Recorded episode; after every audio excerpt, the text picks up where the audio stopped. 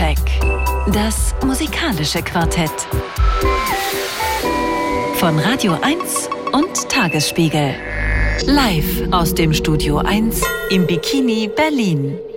Also bis jetzt ist alles richtig. Alles, was da gerade gesagt wurde, stimmt. Und damit hallo und herzlich willkommen zu dieser neuen Ausgabe Soundcheck auf Radio 1 vom RBB. Vier neue Platten, die heute kommen von, natürlich, es ist Miley Day. Uh, Miley Cyrus hat was Neues und das heißt Permanent Summer Vacation. Sleaford Mod sind mit dabei mit UK Grimm. Dann haben wir Fever Ray, Radical Romantics und Rolf Blumig mit Zirkus Blumig.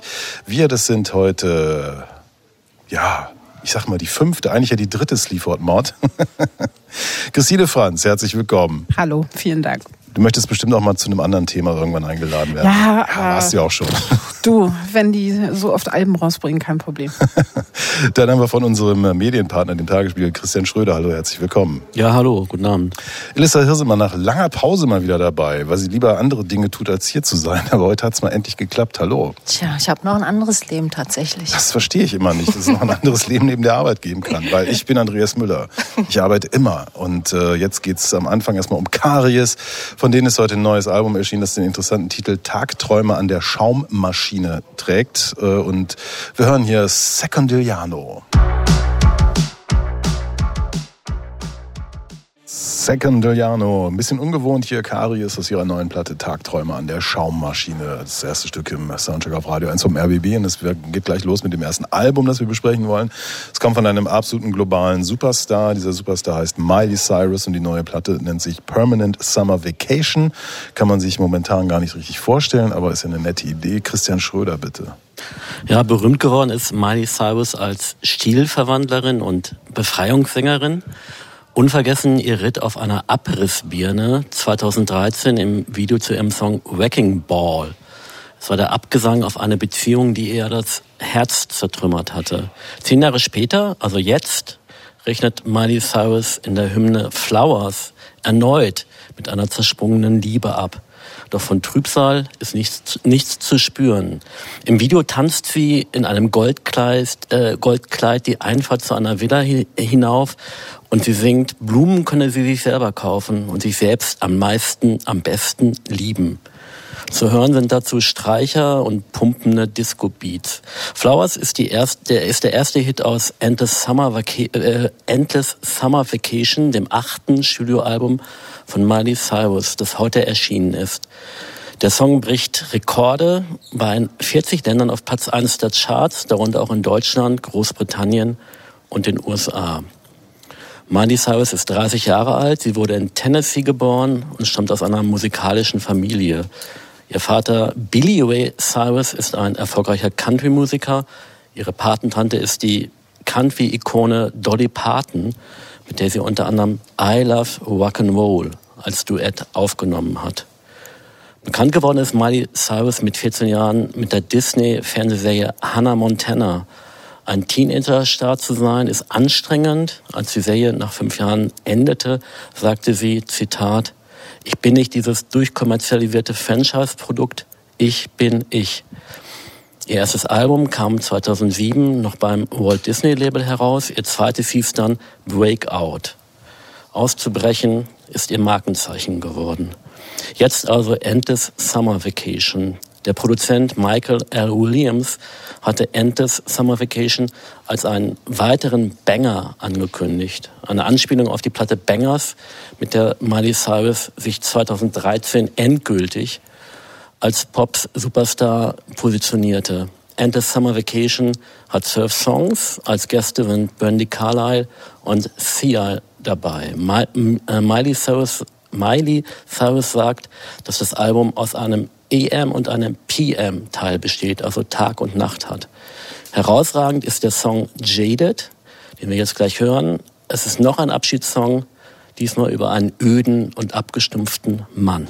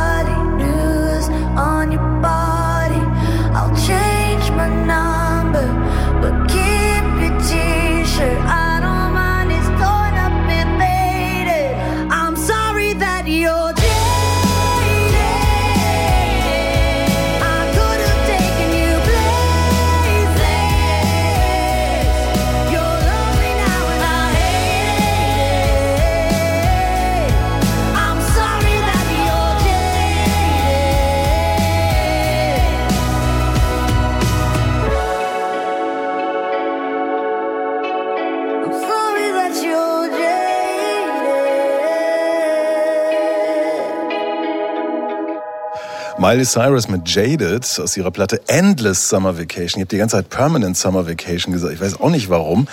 Ähm, auf jeden Fall, das ist das zweite Stück auf der Platte. Mit Flowers äh, geht das Album los. Also diesen, äh, Christian hat es eben erklärt, was das, wir hören es gleich auch noch. Und dann kommt irgendwie das Ding hier, wo es nämlich um ihren äh, auch Ex äh, wohl zu gehen scheint, äh, der halt lieber irgendwie äh, an der Bar steht und säuft, als über seine Gefühle zu sprechen und sowas. Und ähm, ja, das sind dann schon so, so Fallhöhen und überhaupt, wenn man sich überhaupt für das interessiert, was auf dieser Platte verhandelt wird, weil unter uns, äh, ich finde das so hochgradig uninteressant und irrelevant, was mir hier geboten wird. Oh, wow, wow. Bin gespannt, welches Fleisch ihr hier findet an diesem Ding. Also ich muss sagen, ich habe mich echt äh, gefreut, als ich das Line-up für diese äh, Sendung gelesen habe, als du das rumgeschickt hast, Andreas, weil ich so dachte, vielleicht kann mir das einer von euch einfach mal erklären, dieses äh, Phänomen Miley Cyrus. Wieso kriegt so jemand im Guardian von Alexis Petridis, der härtesten Feder des äh, Feuilletons, vier Sterne? Wieso wird da alles Mögliche reingelesen? Also bitte erklärt's mir. Ich höre da einfach nur glatten Mainstream-Pop. Also das finde ich jetzt erstmal nicht so schlimm. Ich, ich persönlich stehe auf glatten Mainstream-Pop. Nicht immer, aber manchmal.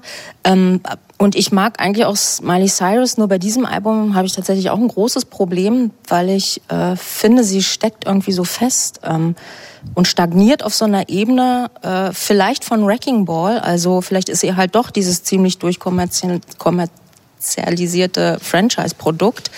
Ähm, es geht auf dem Album ja auch viel um Liebe. Ähm, und natürlich auch um Rache. Und gerade, wir sprechen ja nachher noch über das Album von Fever Ray, wo es auch um Liebe geht. es hat halt so eine andere Qualität von Liebe. Also ähm, Selbstliebe, die Miley Cyrus hier ja auch immer so vor sich herträgt, das hat vor allem auch was mit Selbstakzeptanz zu tun. Und äh, da muss man halt auch in die Bereiche gehen, die einem Angst machen, hinzugehen. Und ich glaube, das hat sie noch nicht getan. Also so eine radikale Selbstbefragung, die höre ich hier nicht. Und ähm, für mich hört sich das hier nur so an, äh, neue Runde mit neuer Person, aber alte Routinen. Also so, das ist so, keine Ahnung, ist so eine musikalische PowerPoint-Präsentation, dass sie so, ich bin zurück auf dem Markt, hier, ich bin wieder da. Ähm, dieses, das ist, hat so was sehr Konsumierbares, ihre Art von Selbstliebe. Und das, ähm, also vor allem im Gleich mit, Vergleich mit Fever Ray, ist mir das so krass aufgefallen, dass ich dachte, oh wow, es geht, geht ja gar nicht.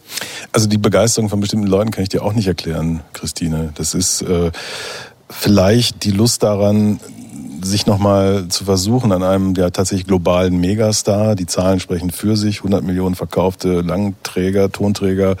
In 30 Ländern war Flowers oder ist Flowers auf Platz 1 der Singlecharts. Ähm, vielleicht ist, ist das das Ding, ähm, weil inhaltlich ich meine, die ist jetzt 30, ne? Und dann gibt es echt Leute, die sagen, ja, die braucht vielleicht noch irgendwie so ein bisschen Zeit, um sich zu formulieren. Ich komm mal an 30. Was haben andere Leute mit 30 für Werke schon? Ich meine, sie hat viel gemacht, aber so, ne? Ihr wisst, was ich meine. Und ähm, dann ist alles so furchtbar lame an dieser Platte. Also die will ja alles bedienen. Es gibt so einen Country-Rock-Song, der ganz amtlich ist, so mit Mundharmonika. Dann ist das eine Liebeserklärung an L.A., was ich total lame finde. Also lamer geht's kaum noch. Was soll das? Dann also die helle Tagseite und dann so das, wow, die Nacht in L.A. Und ich denke mir so, die gehen auch alle um zehn ins Bette da, diese ganzen Schaffenden, weil sie entweder im Tech arbeiten oder im Filmbusiness und morgens um 5 Uhr aufstehen müssen oder so. Das ist alles so seltsam und äh, zum Glück aber dann auch nur 44 Minuten lang. Ähm, ich ich, ich weiß nicht, was. Ich, ich meine, ich weiß, was das soll. Das soll viele Sachen verkaufen, aber spannend ist, weil ich habe irgendwie so einen, so einen Ausschnitt aus einer Doku oder aus so einem, so einem produzierten Konzert gehört, wo die hat eine wahnsinnige Sprechstimme. Wow, also die, die, du denkst, wenn du die nicht siehst und sie sprechen hörst, denkst, was ist das? Spielt die Bass in einer Death Metal Band oder so, ne? Aber in der Musik und so, das ist alles, ich weiß nicht. Aber sie hat auch eine tolle äh, Gesangsstimme, muss man sagen. Ne? Also eine tiefe Stimme, die manchmal sehr au- aufgeraut klingt. Ähm, das Problem bei dieser Platte ist, äh, dass die Songs bis auf zwei eigentlich keine Substanz haben. Und da wird dann irgendwas hin, noch hineingeknetet, es wird an den Sounds gearbeitet. Dann kommt irgendwie so ein komisches Saxophon-Solo. Äh, es, es, es kommen komische elektronische Sounds, die so nervös klingen und irgendwie äh, modern von, von vorgestern klingen und das Ganze wirkt ziemlich generisch, also es ist ziemlich, ziemlich so äh, Fließband produziert. Wir hören jetzt den Song, den eigentlich natürlich alle kennen müssen. We were good, we were gold. Kind of dream that can't be sold. We were right till we weren't. Built a home and watched it burn. Mm, I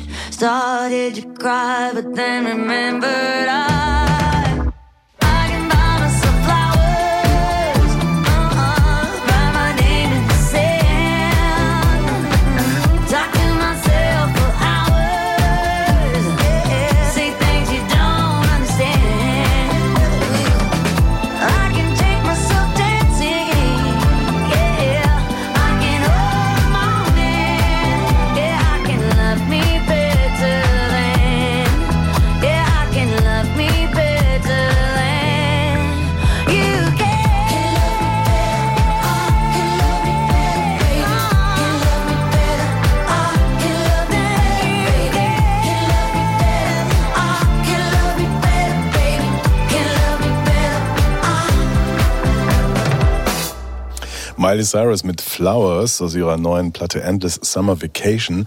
Und wir sind ja in so einer Zeit, wo es wahnsinnig schwer ist, dass sich irgendwie sowas wie neue Klassik entwickeln kann. Also neue Tracks, die bleiben und so weiter. Aber ich könnte mir bei dem vorstellen, das ist so einer, der, der in zehn Jahren auch noch auf der Betriebsfeier läuft und so, weil das ist ja so ein I Will Survive fürs Jahr 2023 und folgende.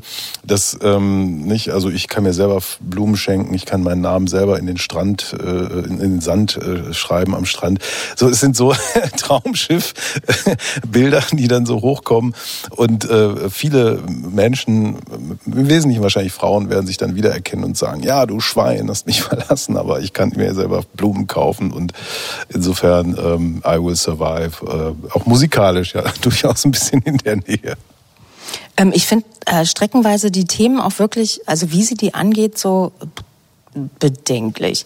Also zum Beispiel dieser Song, es gibt einen Song, der heißt Wonder Woman und da singt sie halt irgendwie, she knows what she likes, never knows she's broken, cause she's always fine. Was ist das denn für ein Bild von Menschen, also nicht nur von Frauen, dass jemand, dem es eigentlich nicht so gut ist, der immer nur zeigen will, dass er stark ist. Und ich glaube, das ist so ein Lied für ihre Mutter, die sie sehr liebt und die haben ein sehr enges Verhältnis und die war halt immer die starke Frau. Aber also ich finde es echt irgendwie komisch, 2023 das als Stärke rauszustellen, weil das eigentlich Starke ist ja, dass man zeigt, dass man auch mal schwach ist. Und also dachte ich mir so, Wonder Woman, also so will ich nicht sein als eine Wonder Woman.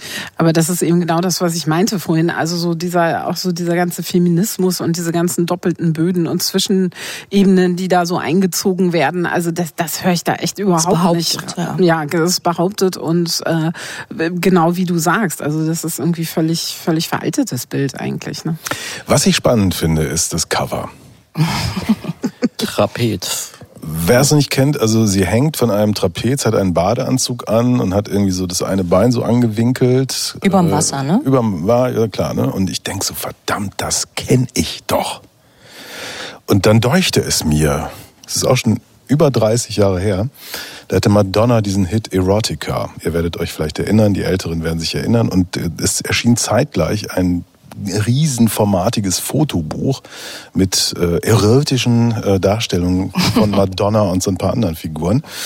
Ähm, ich besitze dieses Buch natürlich. Oh, dann komm ich mal damals, vorbei. damals eingeschweißt in, in so eine Silberfolie. Also die musstest du oben aufreißen, um an dieses Buch zu gelangen. Genau übrigens wie die CD-Single. Und es exakt dieses Motiv gibt es da in diesem Buch auf einer ganzen Seite, auf einer ganzen Seite Madonna, allerdings nackt. Madonna ist nackt. Und Madonna ist nackt und hängt tatsächlich von in genau dieser Pose von einem Trapez. Ich dachte so, was soll mir das jetzt sagen? Ist das Zufall? Haben Nee. die sich, das muss doch eine Referenz sein. Ja? Miley ist krasser Madonna-Fan und ich glaube gerade dieses Wandelbare, das versucht sie jetzt auch. Also Madonna hat sich ja immer sehr gewandelt. Die sind auch zusammen schon aufgetreten. Äh, ist, als Miley Cyrus ihr Album Bangers rausgebracht hat, haben die, haben die bei MTV Unplugged so ein Mashup aus Don't Tell Me und We Can't Stop zusammen performt. Ja. Beide sahen aus wie Cowboys. Ähm, also sie ist super Fan von Madonna. Aber warum ist sie ja nicht nackig? Das geht, glaube ich, heutzutage nicht mehr so leicht. Wir sind ja, wir bewegen uns ja gerade zurück.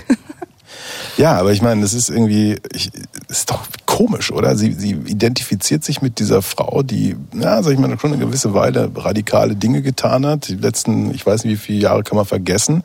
Und dann kommt das auch wieder so lame rüber. Ist doch- Prüde, ja. Also so, eine rückwärtsgewandte äh, Variante. Weißt du, wenn sie in einer Ritterrüstung da hängen würde oder keine Ahnung oder in einem Latexanzug oder irgendwie so, also das ist so richtig so. provozieren, aber Ja. eben, eben Aber so lieb, nicht wirklich. ja. Mhm. Also alles, alles mit angezogener Handbremse. Ja, es ist Ähm. alles kontrolliert. Ja. Kein Kontrollverlust, das, das fehlt da, ja. Aber kon also, dass Smiley keinen Kontrollverlust hat, das kann, kann man ihr jetzt nicht. Also, da, hatte, da hat sie schon andere Phasen gehabt. Ähm, Kontrollverlust Okay, ja. gehört Wrecking zu. Miley zum Beispiel. Also, keine Ahnung. Aber ich glaube, die hat schon ordentlich krachen auch lassen. komische. Dinge gesagt, ne? Also äh, vom Stapel gelassen, die irgendwie fragwürdig waren. Ähm, Was denn? Ja, es gibt so eine antisemitische Ja, Äußerung. Da genau, war glaube ich, Anfang 20 oder irgendwie sowas. Sie hat auch mit. Kon konnte man so interpretieren, ja. Sie hat auch mit Morrissey einen Song aufgenommen für dessen neues Album, das ja noch nicht erschienen ist. Das hat sie, Aber den Song sie hat sie gecancelt. Ja, ja. Schade. Aber ich glaube nicht, äh, also aus den Gründen, wo wir es, das ist vielleicht, dass sie, also es gibt andere Gründe. Ich glaube, es wurde ihr nahegelegt. Sie Hätte das sie, hätte sie wissen können, natürlich vorher. ne? Ich freue mich so aufs neue Morrissey-Album. Jetzt hören wir aber erst noch Wonder Woman, bitteschön.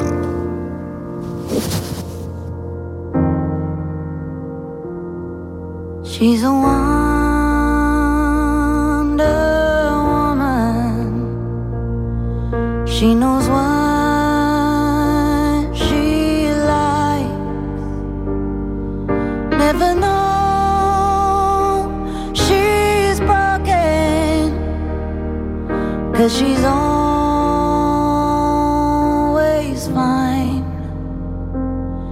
She's a million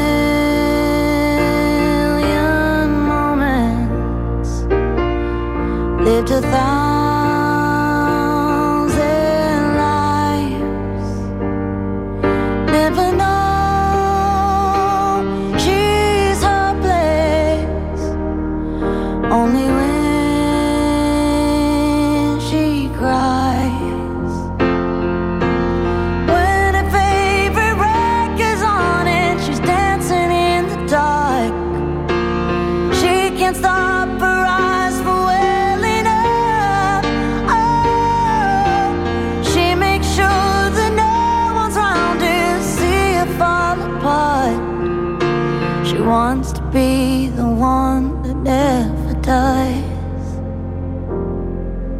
She's a won't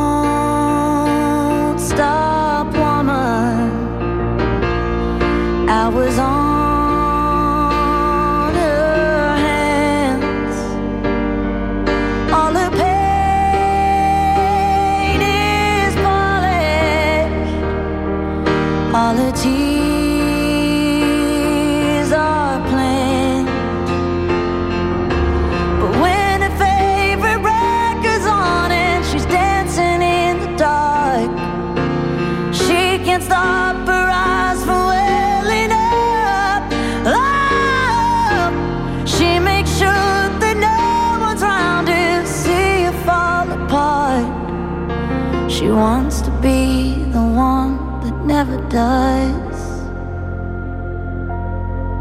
She's a wonder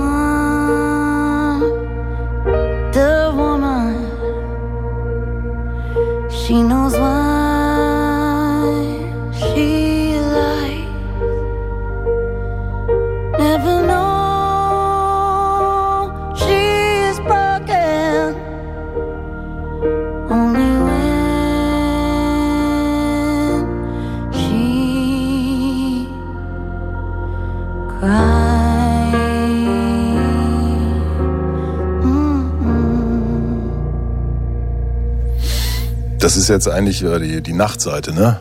PM, Genau, oder? der Ja. letzte Titel auf dem Album Ja. und da kann man sich dann danach hinlegen gleich. Außer man wird wütend über den beschissenen Text. Ja, man hat, man hat gute Gründe, wütend zu werden, das stimmt. Miley Cyrus mit äh, Wonder Woman Beispiel, ja. aus der Platte, die jetzt korrekt Endless Summer Vacation heißt und nicht, wie ich immer sagte, Permanent Summer Vacation. Hier hätte ich auch mal was sagen können. Wir sind So. auch schon in Permanent Vacation wie du. Ich musste an den frühen Jim Jarmusch-Film denken. Haha. ähm, egal, das ist die Wertung. Geht in Ordnung, geht in Ordnung. Niete, Niete. Christine Franz und ich sagen, diese Platte ist eine Niete. Soundcheck. Das musikalische Quartett. Von Radio 1 und Tagesspiegel. Live aus dem Studio 1 im Bikini Berlin. Aber das wundert natürlich auch nicht, weil äh, Christine und ich sind ja Team Sleaford Mods, also so richtige Punk. Punkrocker. Und was sind Christian und ich dann? Ihr seid so West Coast Schluffis. Okay. I'm fine. So, ähm, Sleaford Mods haben nämlich eine neue Platte gemacht. Die ist heute rausgekommen. Da ist UK Grim. Bitteschön, Christine. Ja, also wer in diesen düsteren Zeiten nach lebensbejahendem Pop-Eskapismus sucht, wie zum Beispiel beim Album davor, was wir gerade gehört haben, der ist bei dieser Band absolut und sowas von falsch. Sleaford Mods. Ähm, das Duo aus Nottingham schaut seit Jahren genau dahin, wo es in Großbritannien richtig weh tut. Äh, es geht gegen Celebrity, Trashkultur, ambitionierte Hipster-Bands, wurde gerne gegen die Idols zum Beispiel mal geschossen und immer wieder natürlich gegen die konservative Regierung und den neuen Nationalismus in äh, Großbritannien.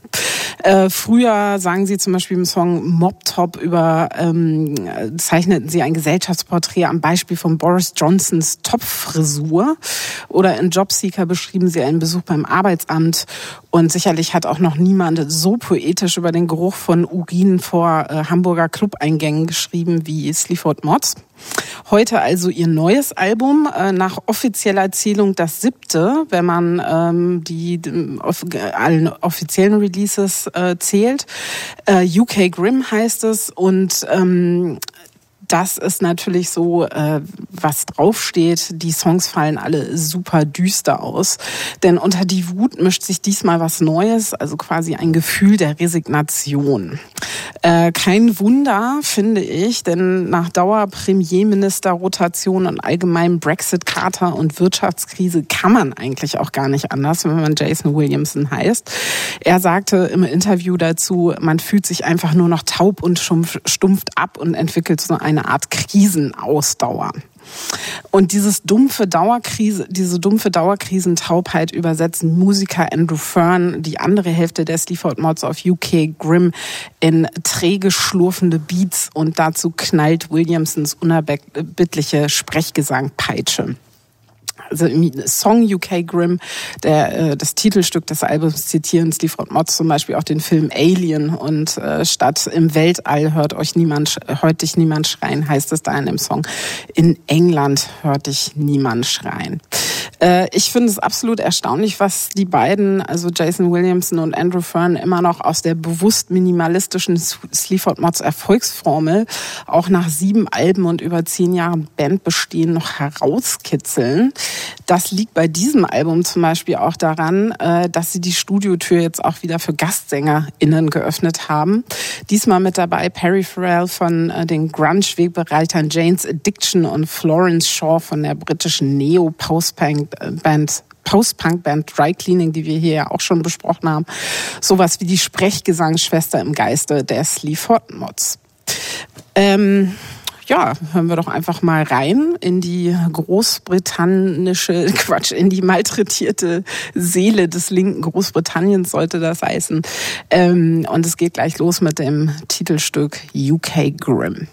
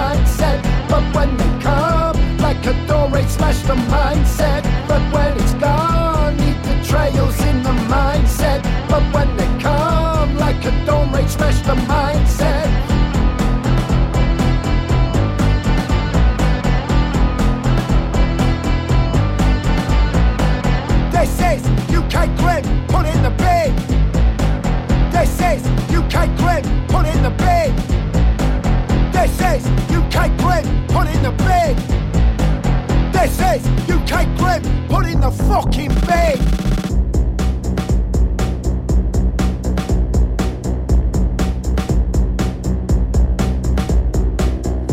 Das Titelstück der neuen Sleaford Mods Platte, UK Grim. Und ich finde die Platte tatsächlich sehr grimmig.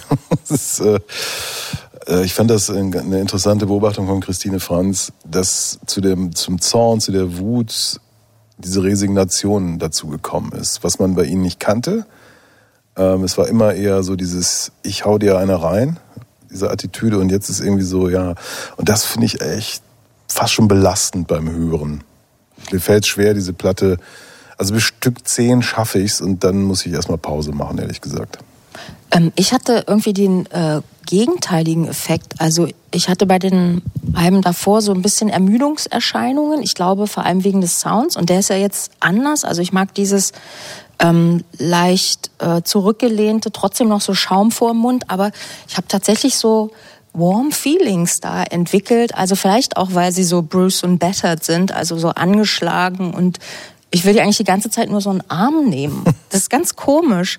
Und ich habe nach dem Hören, ich habe eigentlich nur Fragen. Also auch so, ähm, so Sachen wie, was gibt's jetzt eigentlich noch so an britischer Mu- Musik nach dem Brexit? Also das, was mal britische Musikindustrie war, das gibt's so nicht mehr. Wo sind diese ganzen Bands, die halt wie die beiden ähm, aus so einer Art Working Class kommen. Was passiert damit? Weil das kann sich niemand mehr leisten. Also es gibt ja auch die These, dass Musik in naher Zukunft nur noch was für relativ wohlhabende Leute ist, weil alle anderen müssen rackern, damit sie irgendwie klarkommen. Da hat man nebenbei keine Zeit mehr, vielleicht nochmal Musik zu machen. Plus, dass die entsprechenden Clubs zumachen, ne? Ja, Und zwar also, einer nach dem ja. anderen. Also das, das ganz große wichtige Namen, äh, das Total Refreshment Center zum Beispiel ist ja schon weiß nicht, zwei Jahre zu oder so, extrem wichtiger Laden in London gewesen. Und dann kannst du, es geht einer nach dem anderen äh, den Bach runter. Entweder weil sie kein Geld mehr haben oder weil die Nachbarn das nicht mehr möchten, die halt dann noch das Geld haben, um in bestimmte Sachen zu ziehen. Also es ist tatsächlich,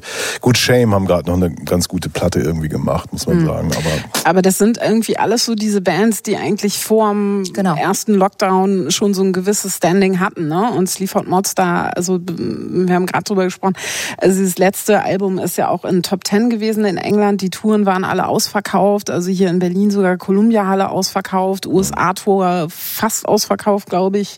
Ähm, das, das ist, also ich denke immer so, die haben einfach ein wahnsinniges Schwein gehabt, dass die sich zu dem Zeitpunkt schon diese Fanbase so äh, erspielt haben äh, und nicht jetzt erst damit um die Ecke kommen, so, ne? Und sie sind natürlich stabil, ne? Ja. Also das ist ja irgendwie das Ding. Also jede, ich meine jeden, nicht jede Band, aber die haben halt, die kamen halt von relativ weit unten und haben dann irgendwie, konnten dann irgendwann davon leben und dann sind sie richtig erfolgreich geworden und machen aber trotzdem genau das, was sie immer gemacht haben, also inhaltlich jedenfalls. Ne? Die Musik verändert sich, ist ja hier teilweise extrem reduziert Ja. wieder. Und ich glaube, das ist auch was, was die Leute an denen schätzen. Mhm. Also es klar ist, okay, wir, wir bekommen jetzt hier, hier erfindet sich niemand neu, aber äh, die sind real. Das ist, das ist eine echte Geschichte hier. Ne? Es ist teilweise auch poppig, ne, muss man sagen. Also in dem Song hat ja der äh, äh, Jason Williams auch gesungen. Das versucht er ja immer wieder mal zwischendurch. Und äh, ähm, es hat auch eine, manchmal eine wahnsinnige Dynamik, finde ich. Also diese, diese komischen pumpenden Beats und, und dieses wabernde. Ähm, aber klar, es ist, es ist düster. Mhm. Ähm, und klar, kommerziell erfolgreich inzwischen. Schön also zum- nach, nach, nach langer Zeit. Also sie haben sich das Ja, erarbeiten müssen. Und äh, dann Platz 4 in den äh, UK Charts mit Pair Whips jetzt mit, Also dem, mit dem letzten Album. Kann man schön beim U-Bahn-Fahren hören in Berlin. Passt super. Ähm, das Schöne ist auch, dass hier wieder Gaststimmen dabei sind. Eine Gaststimme irritiert mich allerdings total, vielleicht gleich noch dazu. Ähm, wir hatten ja auf Spare Ribs ähm, Emil von Emil and the Sniffers und ähm, Billy No Mates war No mit dabei. genau. Und hier, ich dachte, als ich das Stück zum ersten Mal gehört habe, ja, fuck, natürlich. Ja, Dry Cleaning, Florence Welsh, diese, Florence Welch äh, ist von wie, wie heißt sie doch gleich? Shaw. Florence Shaw, Entschuldigung, ja, natürlich. Äh, diese Schwester im Geiste, die vor sich hin murmelt. Äh, fantastisch. Hören wir jetzt mal das Stück. Faced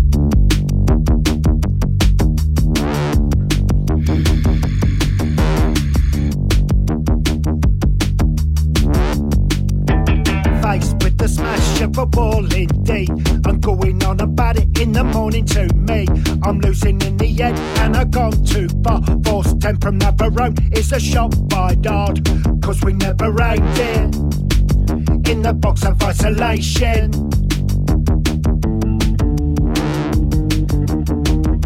Jason, why does the darkness alone? Cross sectioned, it's not a drink, and I don't fucking smoke. Jason, why does the darkness alone? Cross sectioned, it's not a drink, and I don't fucking smoke. Mummy can't reach, and then a pause. You look different, a large green blob. Allergic to your own things. Get married and go on safari.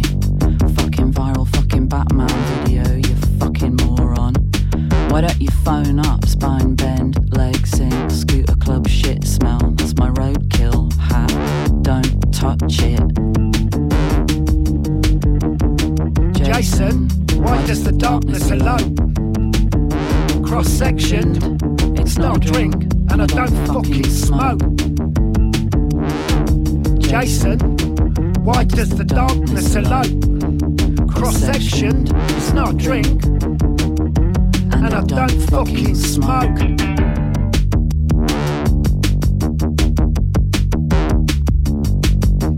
Instinct is all, it's a meat to our bones. So hang on to the cable car, force 10 from Navarone. Freeze if your pulse and keep your gun around your neck. Force 10 from a contract. He still believes it's not dead.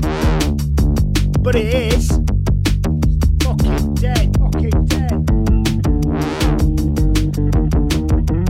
Jason, why does the darkness alone? Cross sectioned, it's not a drink, and I don't fucking smoke. Jason, why does the darkness alone? Cross sectioned, it's not a drink, and I don't fucking smoke.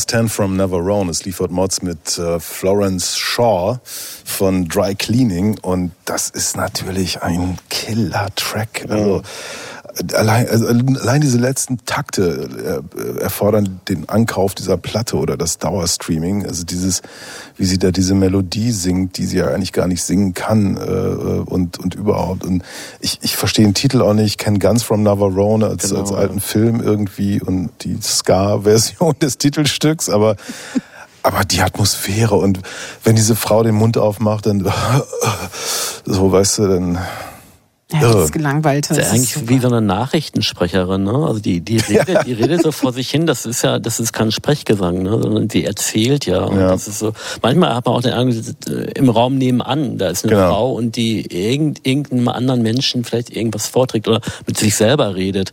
Und das ist ein ganz schöner Kontrast natürlich zu diesem aggressiven ähm, Sprechgesang von Jason Williamson. Aber das ist auch das, was ich so toll finde, dass die halt echt das Gespür haben oder oder wissen, oder was heißt Gespür? Also ich glaube, die die kennen die Leute dann ja und sagen, ey, finde ich toll, mit der wollen wir was machen. Und wie gesagt, die beiden, die ich eben genannt habe, ne, also Billy Nomads und und äh, Emil, das ist das passt so wahnsinnig gut. Und das hier passt auch so wahnsinnig gut. Was mich irritiert hat, ist das Feature von Perry Farrell. Ja, fand ich weil ganz weil schlimm. äh, ich meine, das ist ja, Ja. ein Böser eigentlich. Das ist der Chef von Lollapalooza.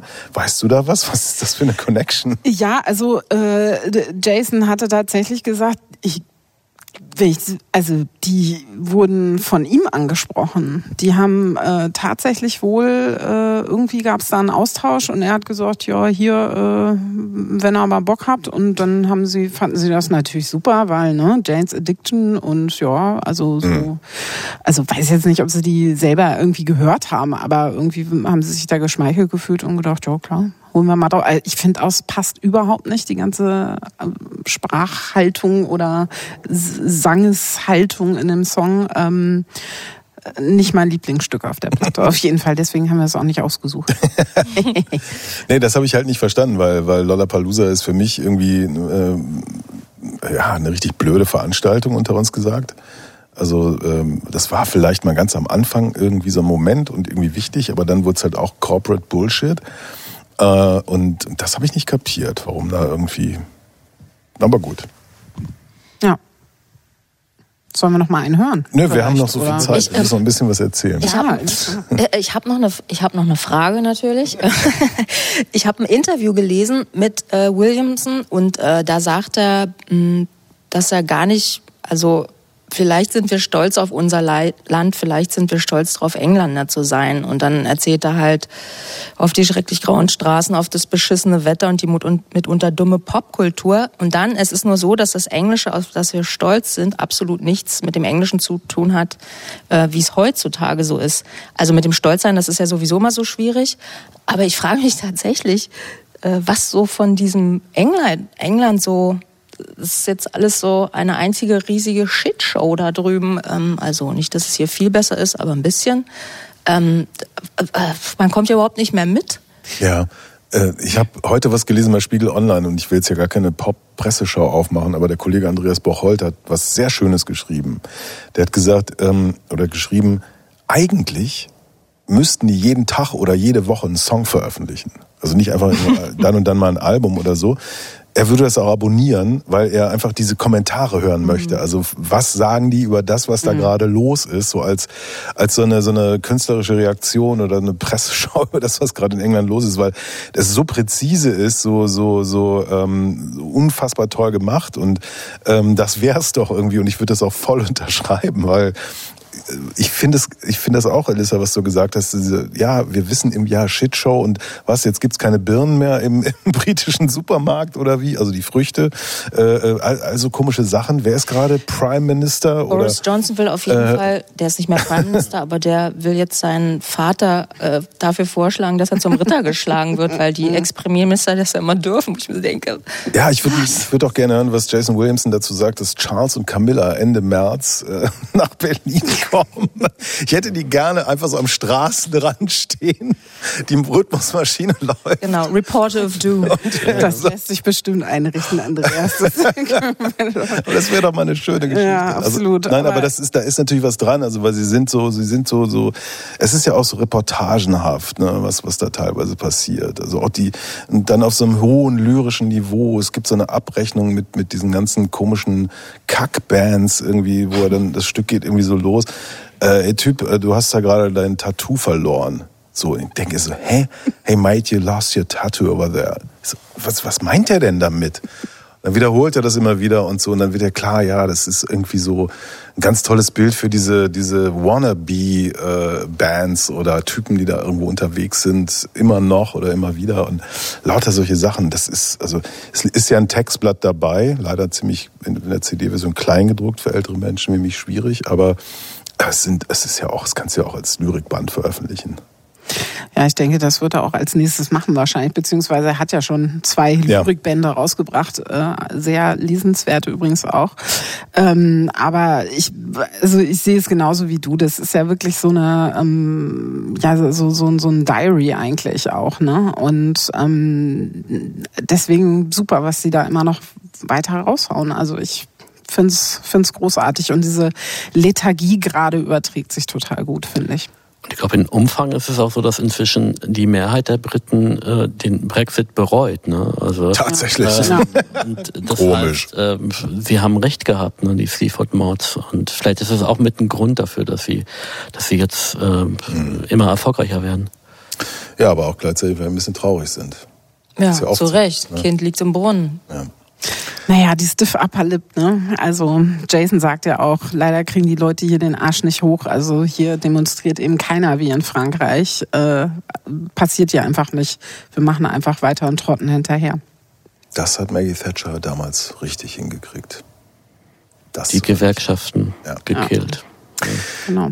Wir hören ein Stück, das I Claudius heißt. Ich weiß nicht warum, aber das heißt. Roman, ne? berühmter und auch verfilmt von Ah, Robert da weißt du äh, über äh, Claudius, den, den, den römischen Kaiser. Okay, es kann nur in Tränen enden. Yeah.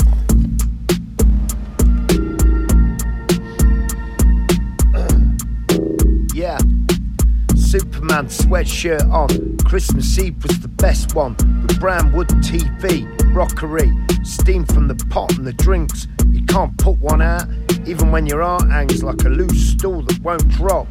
Even the threat of the bone rubbing stroke won't make you stop. In the shed, what chance does the kid you have had? Just piss artists like you and dad. Just hopeless cogs in the town that snogs itself. Love bites and chips, and cheese and top shelf. I Claudius, ITV at noon. Had a man and sticks on disco bits. I saw Santa Claus with a bag of chips. I Claudius, ITV at noon. Had a man and sticks on disco bits. I saw Santa Claus with a bag of chips. Does he eat, Dad? Dad? No. Does he eat? Dad?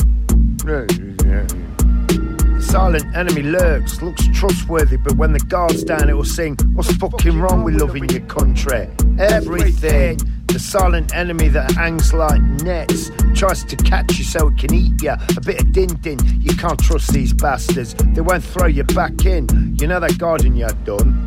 With tight roads. How did they park up? How did they unload? You know that dig you bought? You know that lorry you load? How did you park up? How did you unload? Ah, fuck. Panic code. You never forget them digits. You never let go. Ah, fuck. Panic code. You never put it down like a bucket. Here, can you hold me bum and fuck it while I give me cock out? I Claudius, I ITV at noon. Adamant sticks on disco bits. I saw Santa Claus with a bag of chips. I Claudius, ITV at noon. Adamant sticks on disco bits. I saw Santa Claus with a bag of chips. Palm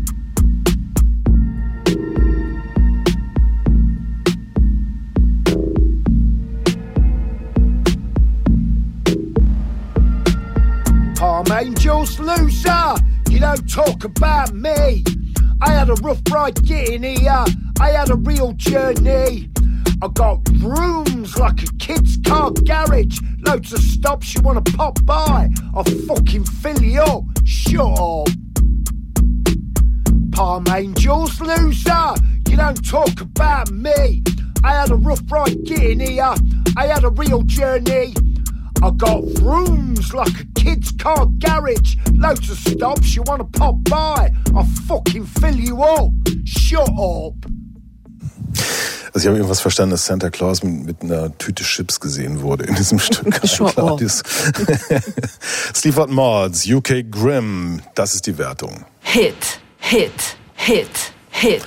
Und damit qualifiziert für die Longlist zum Soundcheck Awards. Und das wäre doch mal was, wenn die, Ju wenn die Sleaford Mods das gewinnen würden. Zu den Nachrichten führen uns jetzt Le Imprimé. Das ist eigentlich ein Typ, der so äh, ja wunderbaren Retro äh, West Coast Sound macht. Und äh, das muss jetzt so ein bisschen sein hier. Doch ein bisschen Eskapismus, ne? L.A. nochmal. Ja. If I heißt das Stück.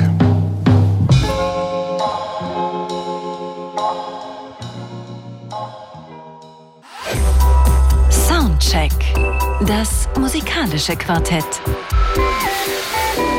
Von Radio 1 und Tagesspiegel. Live aus dem Studio 1 im Bikini Berlin. So ist es. Hallo, herzlich willkommen äh, zur nächsten Stunde dieser Sendung, die beginnt äh, mit Die Sterne.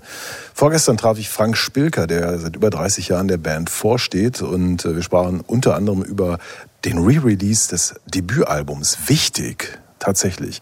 30 Jahre ist das her, dass das Ding rausgekommen ist und äh, auf dieser Platte befindet sich ein Stück, das heißt Mach die Tür zu, es zieht. Mach die Tür zu, es zieht, es ist sowieso schon kalt. Komm mit, wenn du mit musst, du wirst hier nicht alt. Die Sterne, macht die Tür zu, es zieht aus ihrem Debütalbum Wichtig, vor 30 Jahren erschienen. Wir sind gerade auf einer riesen Tournee, haben äh, vorgestern in Berlin gespielt und es ist irre, also drei Wochen oder so am Stück, das ist ja selten. Aber es ist doch klar, dass solche Bands dann eben auch, äh, das hat Frank Spielker mir gesagt, ja, wir spielen dann auch die kleineren Städte. Und dann denke ich so, guck mal, hat die Krise doch auch einen positiven Effekt, dass also all die Leute, die in, in so vielleicht eher lässlichen Agglomerationen sich befinden, äh, nicht jetzt irgendwo weit fahren müssen, sondern die Bands kommen jetzt wieder zu ihnen. Wobei er gesagt hat, naja, drei Wochen auf Tour, ob wir das noch können. Das ist nicht so einfach, denke ich, in, in dem Aber Alter. komm, wir Soundchecker sind, sind schon seit über 15 Jahren dabei. Ständig, Jede die. Never-Ending Tour. Das geht auch. ja, und äh, wir kommen jetzt zum nächsten Album. Und das hat äh, Fever Ray aufgenommen. Ähm, Radical Romantics ist äh, der Titel. Bitte schön, Elissa Hirsemann. Hinter ähm, diesem Projekt steckt äh, die schwedische Musikerin Karin Dreyer. Ich sage jetzt bestimmt demnächst Dreier dann. Karin Dreyer kennt man auch vom Duo The Knife. Das waren Karin zusammen mit dem Bruder Olof Dreyer. The Knife gibt's seit äh, 2014 nicht mehr. Der Unterschied zwischen The Knife und Fever Ray liegt vielleicht im Ton, also der gesetzt wird. The Knife sind zugängiger, tanzbarer. Das hat, die haben auch eine gewisse Leichtigkeit. Ähm, Olaf Dreyer ist auf dem neuen Fever Ray Album jetzt bei vier Songs als Co-Produzent wieder dabei. Da kann man sich dann durchaus auch an The Knife erinnern, fühl, erinnert fühlen. Bei Fever Ray geht's mehr um den Klang beziehungsweise die Misstöne. Ähm, die Musik von Fever Ray verströmt so eine beklemmende, unheimliche, manchmal leicht klaustrophobische Stimmung rätselhaft, isoliert, bedrohlich und trotzdem, also so geht's mir zumindest, kann man sich in diesem Unbehagen auch wohlfühlen. Da ist so eine gewisse Lust an der hässlichen Seite des Vergnügens. Ähm, Radical Romance handelt von einer radikalen Selbsterforschung und Akzeptanz von dem, was man da entdeckt hat und vielleicht gar nicht so mag. Ähm, auf dem Cover des Albums, ähm, da sieht man den, das Bild eines Characters namens Romance. Karin, Karin Dreyer, Dreier mit weiß geschminktem Gesicht, mit einer Halbglatze und zottligen Fransen so an Haaren in einem Anzug. Und dann ist da noch dieses leise Lächeln um den Mund, wo ich nicht so genau weiß, ist einerseits so freundlich einladend, vielleicht auch angsteinflößend.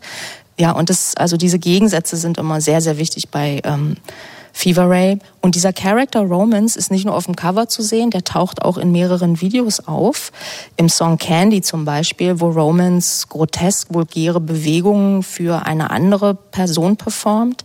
Mit einer großen Sehnsucht frei zu sein, ähm, wird da alles rausgelassen. Verführer und Verführte gleichzeitig zu sein, etwas Gutes und nicht so Gutes. So wie Candy halt, Süßzeug, also schmeckt fantastisch, aber schlecht für Zähne und Körper. Vielleicht fangen wir mit dem Lied mal an. Candy mit K von Fever Rays neuem Album Radical Romantics.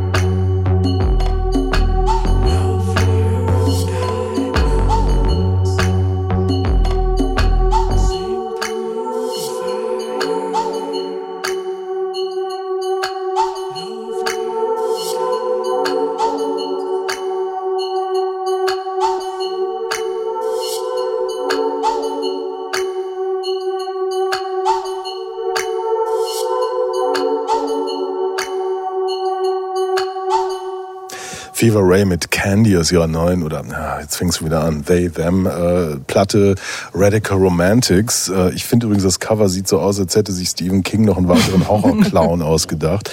Ähm, aber ja, äh, ich habe diese Platte gehört und mich eine ganze Weile damit beschäftigt und festgestellt, das Sequencing ist irgendwie nicht so richtig gut. Dein Sequencing, Elissa, was du ausgesucht hast, ist besser. weil das geht ja alles los. Es ist sehr ähnlich. Es gibt immer so Tribal Beats. Und ich denke so, ja, come on. Ähm, das war irgendwie keine gute Idee, das so zu machen, weil diese Platte tatsächlich viel, viel mehr bereithält. Also äh, ich habe schon gesagt, es ist ja jetzt they, them ne? und ähm, dieses Fluide in, in diese Stimmmanipulation, die es ja auch schon bei The Knife gab, in hier in Extenso. Und ich glaube, es ist eigentlich eine ganz gute Platte. Ähm, das nennt sich übrigens äh, Formen Shifting, diese Manipulation der Stimme. Ich habe das mal äh, nachgeguckt und dieses Formen Shifting macht aus weiblichen Stimmen männliche und umgekehrt. Wohingegen, also Autotune bügelt ja den Gesang automatisch glatt, wenn man einen falschen Ton gesungen hat. Und beim Formen Shifting, da ändert das Programm nichts an der Note, also das, so, dass es manchmal auch ähm, tierisch fast klingen kann, was wie das da manipuliert wird. Und das ist bei Fever Ray wirklich, ähm, ja, das gehört zum ähm, Konzept. War ja auch gerade ne, diese komischen vogelartigen Rufe. Also das entwickelt am Ende so eine gewisse Wärme, finde ich. Ist ja eigentlich sehr düster, dunkel und aber wenn man sich da reinhört, wie bei dem Stück, dann ähm, entfaltet das ein bisschen auch eine Wärme. Ich finde es halt ähm, entfaltet eine unglaubliche Wärme. Also ich konnte mich da wirklich dann richtig reinfallen lassen und es hat mir gut getan. Ähm, ich weiß nicht, woran es liegt. Ich ähm, denke tatsächlich, sie hat sich, glaube ich, ähm, also Karin Dreier hat sich viel mit ähm, Bell Hooks beschäftigt, mit der Literaturwissenschaftlerin der US-amerikanischen, die ähm, und Aktivistin, Feministin, die viel über Liebe geschrieben hat und halt Selbst Selbstakzeptanz. Und im Vergleich zum Beispiel zu äh, Miley Cyrus, finde ich, merkt man hier wirklich in jedem Ton, in jedem Wort, dass Liebe halt auch was mit Politik zu tun hat. Und das sowas fällt bei Miley Cyrus irgendwie total hinten runter. Also dass das eigentlich ähm, man immer Aktivist ist auf eine Art und Weise. Also auch wenn man nichts tut. Ja, also äh, bei dem Album war es ja auch so ein bisschen der Rückzug ins Private eigentlich. Ne? Aber was du gerade gesagt hast, also das finde find ich auch, das sind ja beides äh, Platten, wo es eben über Liebe und Schmerz und Breakups und äh, so geht.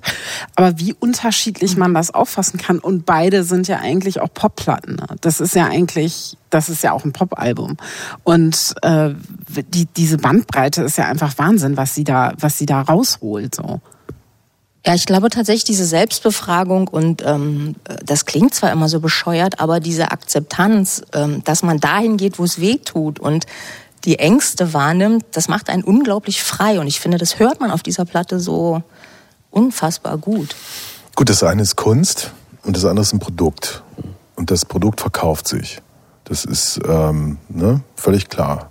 Und es ist bitter auf eine gewisse Art und Weise, weil natürlich das hier irgendwie viel mehr zu sagen hat, ähm, viel tiefer geht, äh, viel freier ist, viel mehr anbietet als, als dieses ähm, Big Mac-Menü Miley Cyrus.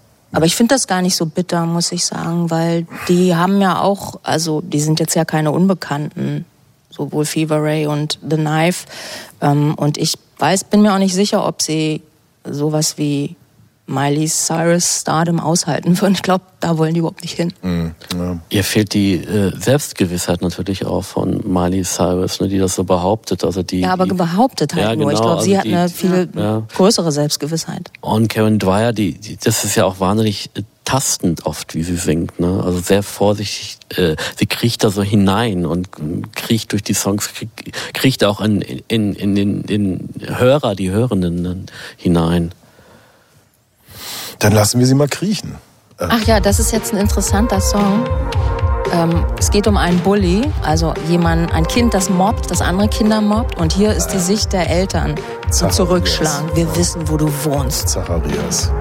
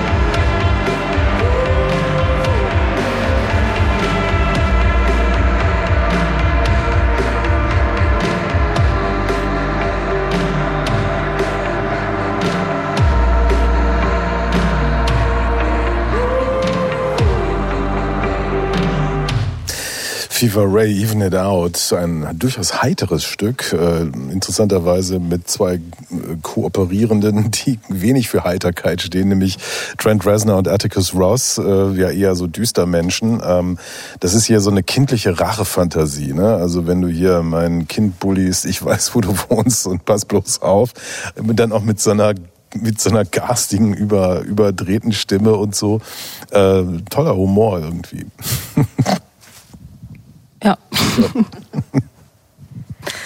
Ein Sketch fast schon, ne? Das ist irgendwie Satire. Äh, man kann die sich gut vorstellen, ja. Ja, was heißt Satire? Also ich meine, diese, diese, diesen Impuls pff, kann ich total nachvollziehen. Ne? Und aber sie hat dann wahrscheinlich, oder sie haben, müssen wir ja sagen, den vielleicht noch die Kurve gekriegt, so, nee, das kann man direkt vielleicht doch nicht machen. Wir machen dann nochmal so einen, so einen Twist rein. Aber ja. Ja, aber eben auch wieder ähm, Bullies, ne? Gibt's ja heutzutage so Kinder, die Tyrannen sind. Nicht nur Kinder, gibt's ja jede Menge. Und die Gesellschaft produziert ja solche Leute. Jede Menge zurzeit. Bei manchen Jobs ist es ja fast Einstellungskriterium, irgendwie ein Freak zu sein, der ein Bully ist. Ähm, und pff, ja, da kann man sich als Elternteil dann auch mal wehren. Ja, da kurzer Rückblick nochmal auf Sleaford Mods, ne? Da gab es auch diese Geschichte, irgendwie so dieser Song, wo es darum geht, wo er einen Arzt befragt und sagt, ich habe immer den Wunsch, Leuten auf die Fresse zu hauen. Ja. Ne? Und so nach dem Motto, ja, Jason, das ist völlig in Ordnung. Das sind alles Arschlöcher. Schlag zu. Ja, und dann aber in einem anderen Song zu sagen, hey, was ist hier eigentlich los? Warum wollen, ja, wollen wir uns eigentlich ständig aufs Maul hauen? Aber das ist eine, scheint, ich habe ja das Gefühl, dass es in Berlin nur so ist, aber es scheint ja wohl überall zu sein, ne? so zu sein. Und ähm, Schweden erlebt natürlich jetzt nochmal einen krassen Backlash Ja. mit den, ähm, wie heißen die, Schwedendemokraten? Stimmt, ja. Rechte, eigentlich nur Rechte ähm, und ähm, die ja auch krass queerfeindlich sind und das ist ja so die Welt, in der Karin Dreier sich auch viel bewegt. Ähm, darum geht's auch in dem nächsten Song, ähm, wo sie sagt, ähm, that's what they call us. Und dann ist, ist natürlich die Frage, was ist, wer sind eigentlich, also was ist us? Ja, gut, ich meine, Schweden, das ist, ist ähnlich wie in Niederlande. Also das sind merkantile, total merkantile Gesellschaften, die die Dinge so laufen ließen nach dem Motto, wenn es Geld bringt, ist es fein. Und sie haben sich nie um irgendwas gekümmert. Also es gibt ja eine unfassbare Bandenkriminalität in, in Schweden, die es früher nicht gegeben hat. Also da ist das, was wir in, in Berlin als Clankriminalität kennen, ein Witz dagegen. Also da gibt's jeden, jede Woche Tote auf den Straßen von Stockholm. Und sie haben sich nie, da- ne? Also Sie haben sich nie damit auseinandergesetzt, weil pff, solange es irgendwie läuft, fein. Es gab keine Auseinandersetzung damit.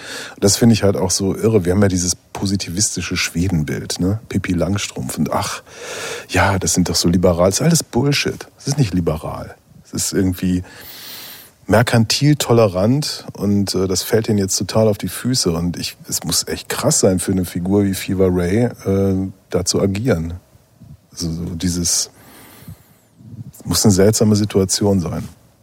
Naja, ist hier ja ein bisschen ähnlich. Also der Wind, der hier weht, der ist genauso. Ja, nur haben wir nie Geld vorher damit gemacht.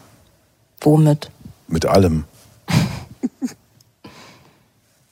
Hm. Bestes Song auf dem Album, wie ich finde, What They Call Us.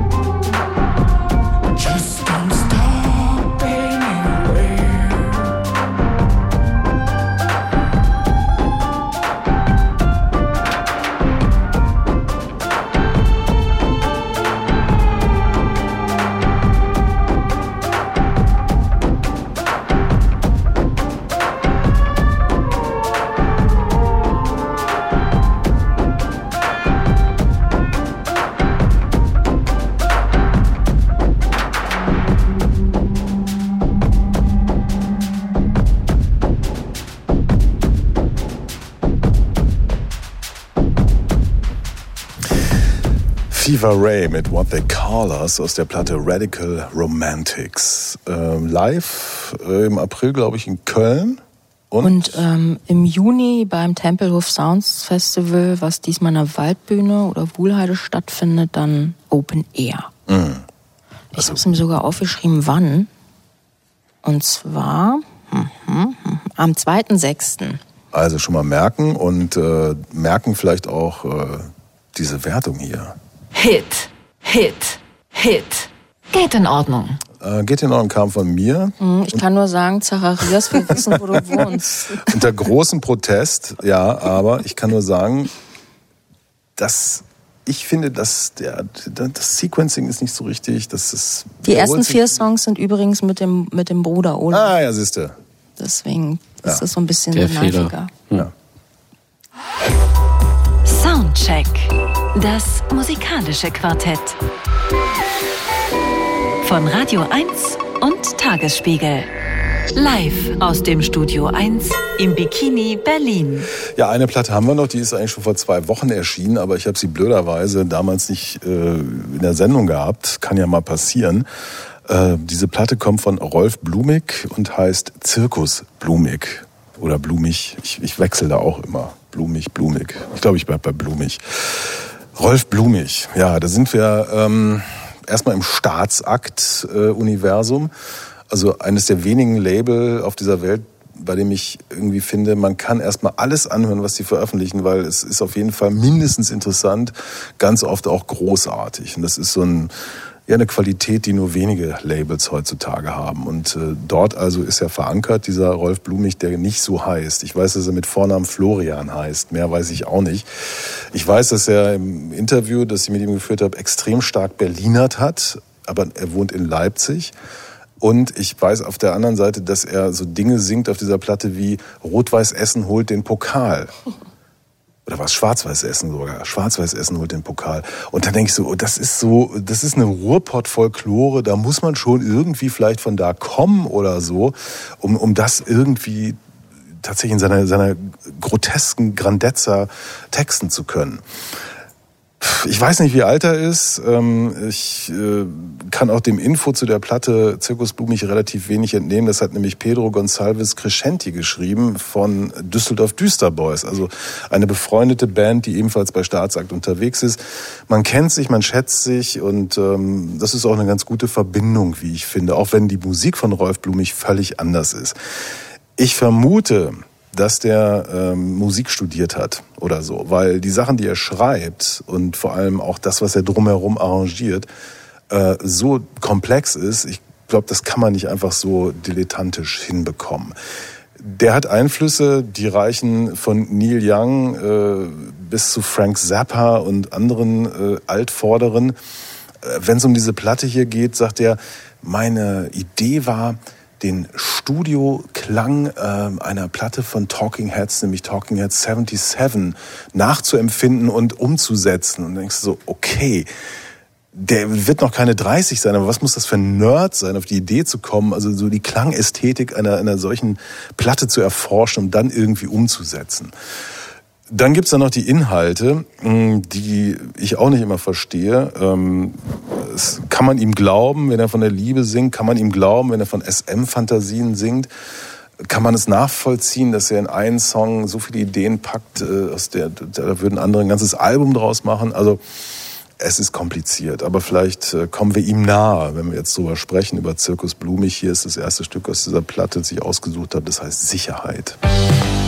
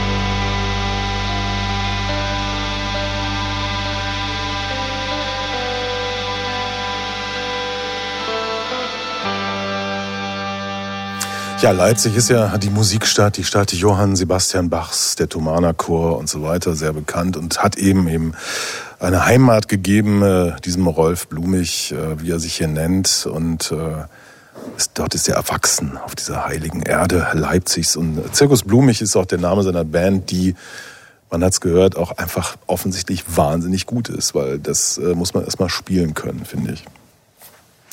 Ja, also was ich auch so bemerkenswert finde, ist irgendwie diese ganzen Ideen, die er da in einen Song reinpackt. Äh, da machen ja andere Leute eine ganze Platte draus oder auch nicht, wenn man Sleaford Mods heißt und nur zwei Beats hat.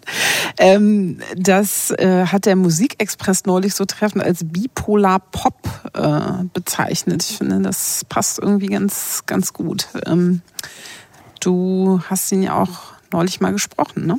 Ich habe versucht, äh, tatsächlich live in einer anderen öffentlich-rechtlichen Rundfunkstation ein Interview mit ihm zu führen und bereits im Vorgespräch, also als die Musik noch lief, wie wir in der Fachsprache sagten, sagen, er war mir zugeschaltet aus Leipzig, war mir völlig klar, das wird kein Interview, das man führen kann, sondern es wird eine interessante Begegnung. Und so war es dann auch. Also wo ich so gemerkt habe, der, der ist äh, jetzt wollte hier nicht irgendwie in diesem Gespräch äh, sich irgendwie performen oder eine Duftmarke setzen oder zeigen, wie cool er ist oder so. Es war völlig klar, er folgt einfach den Regeln nicht. Das interessiert den nicht. Das, der ist vollkommen frei, was, was so bestimmte Sachen angeht. Äh, und und ähm, ich fand das extrem erfrischend, äh, einfach so, so mal so ein bisschen Irrsinn äh, im, im deutschen Radio on air zu veranstalten. Und das war ja auch nicht doof. Also der ist nicht doof. Ne? Der hat echt der, der hat was zu sagen und man, man muss nur irgendwie dann rausfinden, was genau das gerade ist, was er zu sagen hat. Äh, fand ich toll, hat mir echt Spaß gemacht, klar. Ähm, ich äh, habe, als ich das Album gehört habe, ähm, hatte ich auch so eine Assoziation, weil ich so dachte, ähm, mit allem oder mit vielem, was er so sagt, also das Album beginnt ja mit dem Song Liebe ist überall. Es immer wird so ein Versprechen geweckt und dann so permanent torpediert, ähm, was einerseits natürlich sehr viel Spaß machen kann, andererseits ist es natürlich auch super anstrengend und das ist so, da schwinge ich so zwischen hin und her. Ähm, das gefällt ihm wahrscheinlich auch, dass das der Effekt ist. Man versteht auch manchmal die, äh, die Texte nicht allzu gut, ne? Und äh, äh, es geht um Gewaltfantasien. Ähm, ich finde, das hat so einen Bogen. Es fängt ja an mit diesem äh, Liebe ist überall, a cappella gesungen erst einmal. Äh, und am Ende gibt's dann ein Stück, ähm, was äh, auch auch irgendwie Streicher hat und und äh, ja ganz ganz ganz großartig dann dann äh, diese dieses Album beschließt. Zwischendurch gibt's ganz viel äh, Gitarrensounds oder äh, klassischen Rock der 70er 70er Jahre, den zitiert er auch so komische äh, Rockpalast Synthesizer Girlanden. Ähm, der hat wahnsinnig viel gehört und ähm, kann total viel reproduzieren. Aber es ist eben manchmal auch überfordernd, ne? Und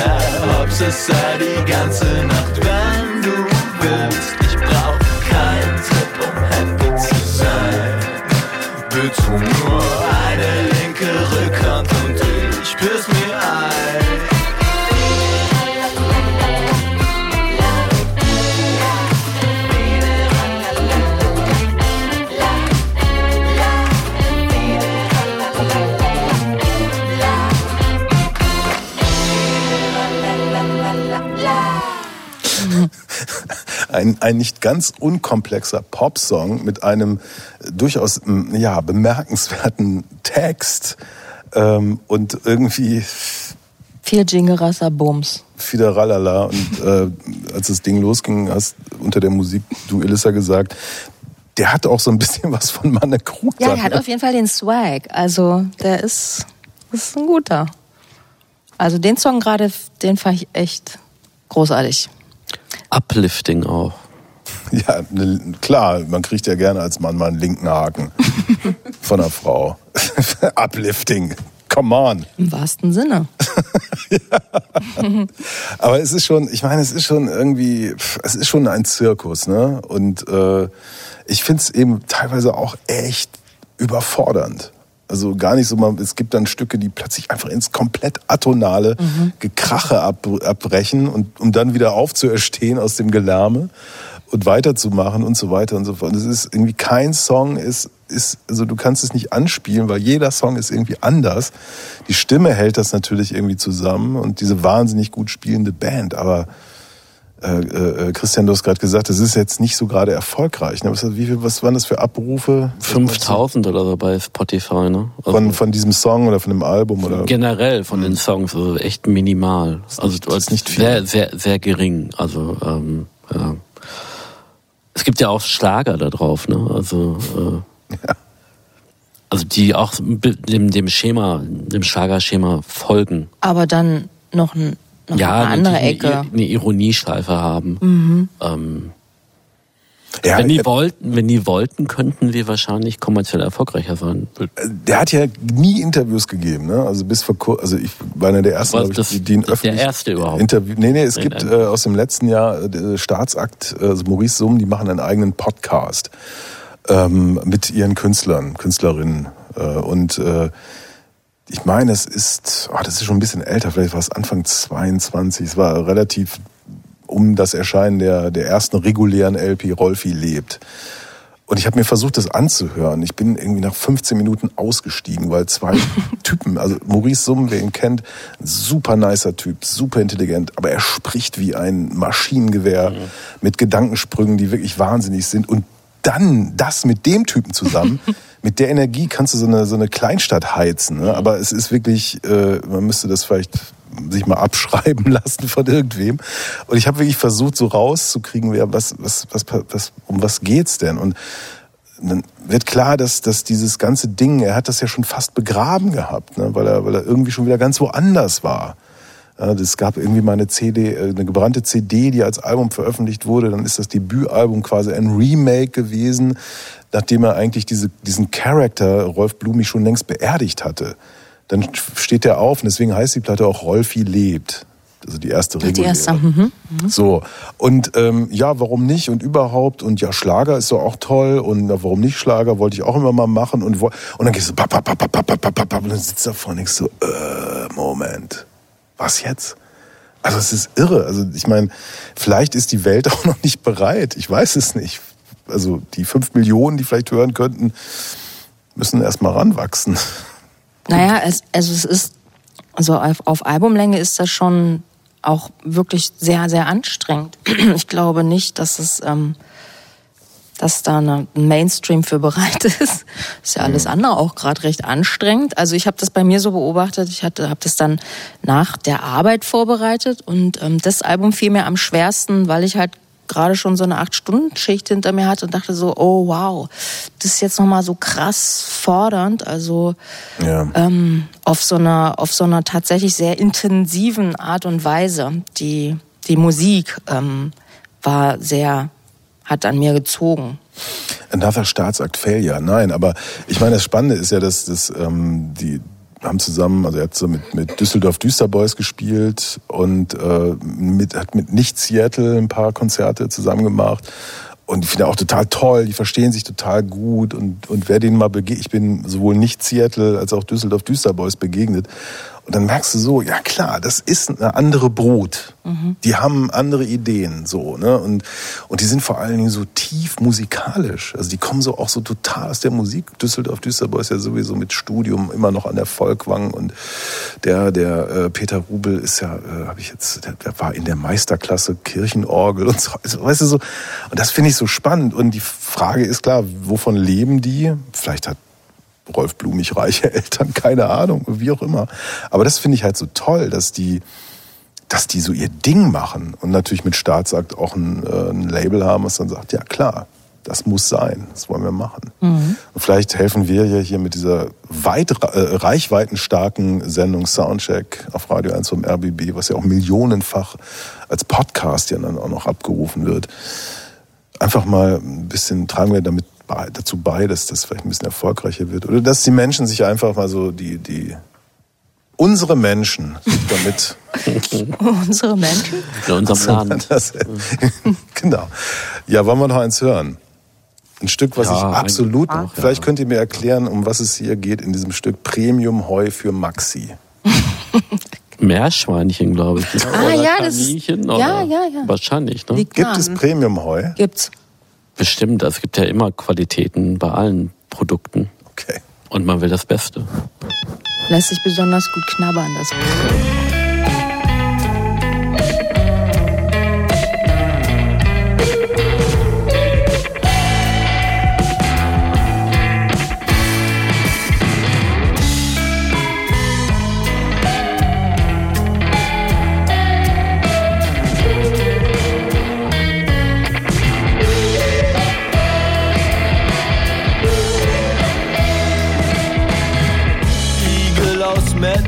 Bärchen aus Wurst, Fleischeslust, Erguss im Silikon.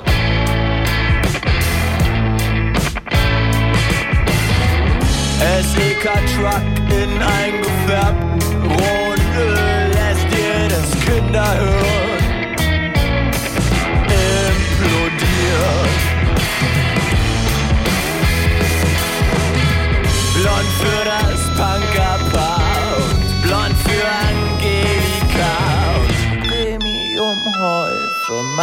Maxi.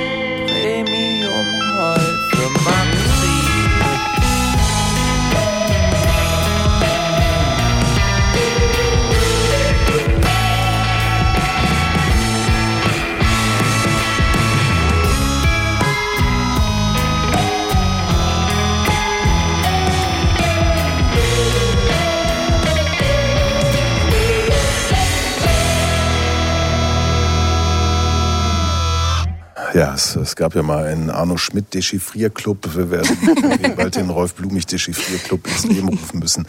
Allein schon für diesen Song Premium Heu für Maxi aus dieser Platte Zirkus Blumig mit dieser Wertung. Hit, Hit, Hit. Geht in Ordnung. Geht in Ordnung, kam von Elissa Hirsemann. Kein Wunder, nach acht Stunden harter Arbeit sollte man diese Musik nicht hören. Vielleicht dann lieber den Original Mannekrug zum Abschalten. Und wir haben mal gecheckt, äh, es gibt keine wirkliche Tour oder so, es gibt immer wieder Konzerte. Und wir haben ein Konzert gesehen, 17. Juni in Mannheim, präsentiert vom Metal Hammer. Also, ähm, warum auch nicht? Ja. Also wer die, die MannheimerInnen, die uns jetzt zuhören, äh, merkt euch das 17. Juni. Hingehen. Hingehen, hingehen, hingehen, genau. Ja, ich bedanke mich äh, bei Christine Franz. Herzlichen Dank fürs Kommen. Danke. Danke, Elissa Hirsemann. Sehr gern. Danke, Christian Schröder. Vielen Dank, Germa Danke Redlich, der heute wieder perfekt die Technik gefahren hat. Danke, für, dass Sie zugehört haben. Danke an mich, dass ich hier gesprochen habe. Mein Name ist Andreas Müller und bis äh, zu den Nachrichten gibt's noch schöne Musik des was- walisischen ähm, Künstlers H. Hawkline aus seiner neuen Platte Milk for Flowers, das Stück It's a Living.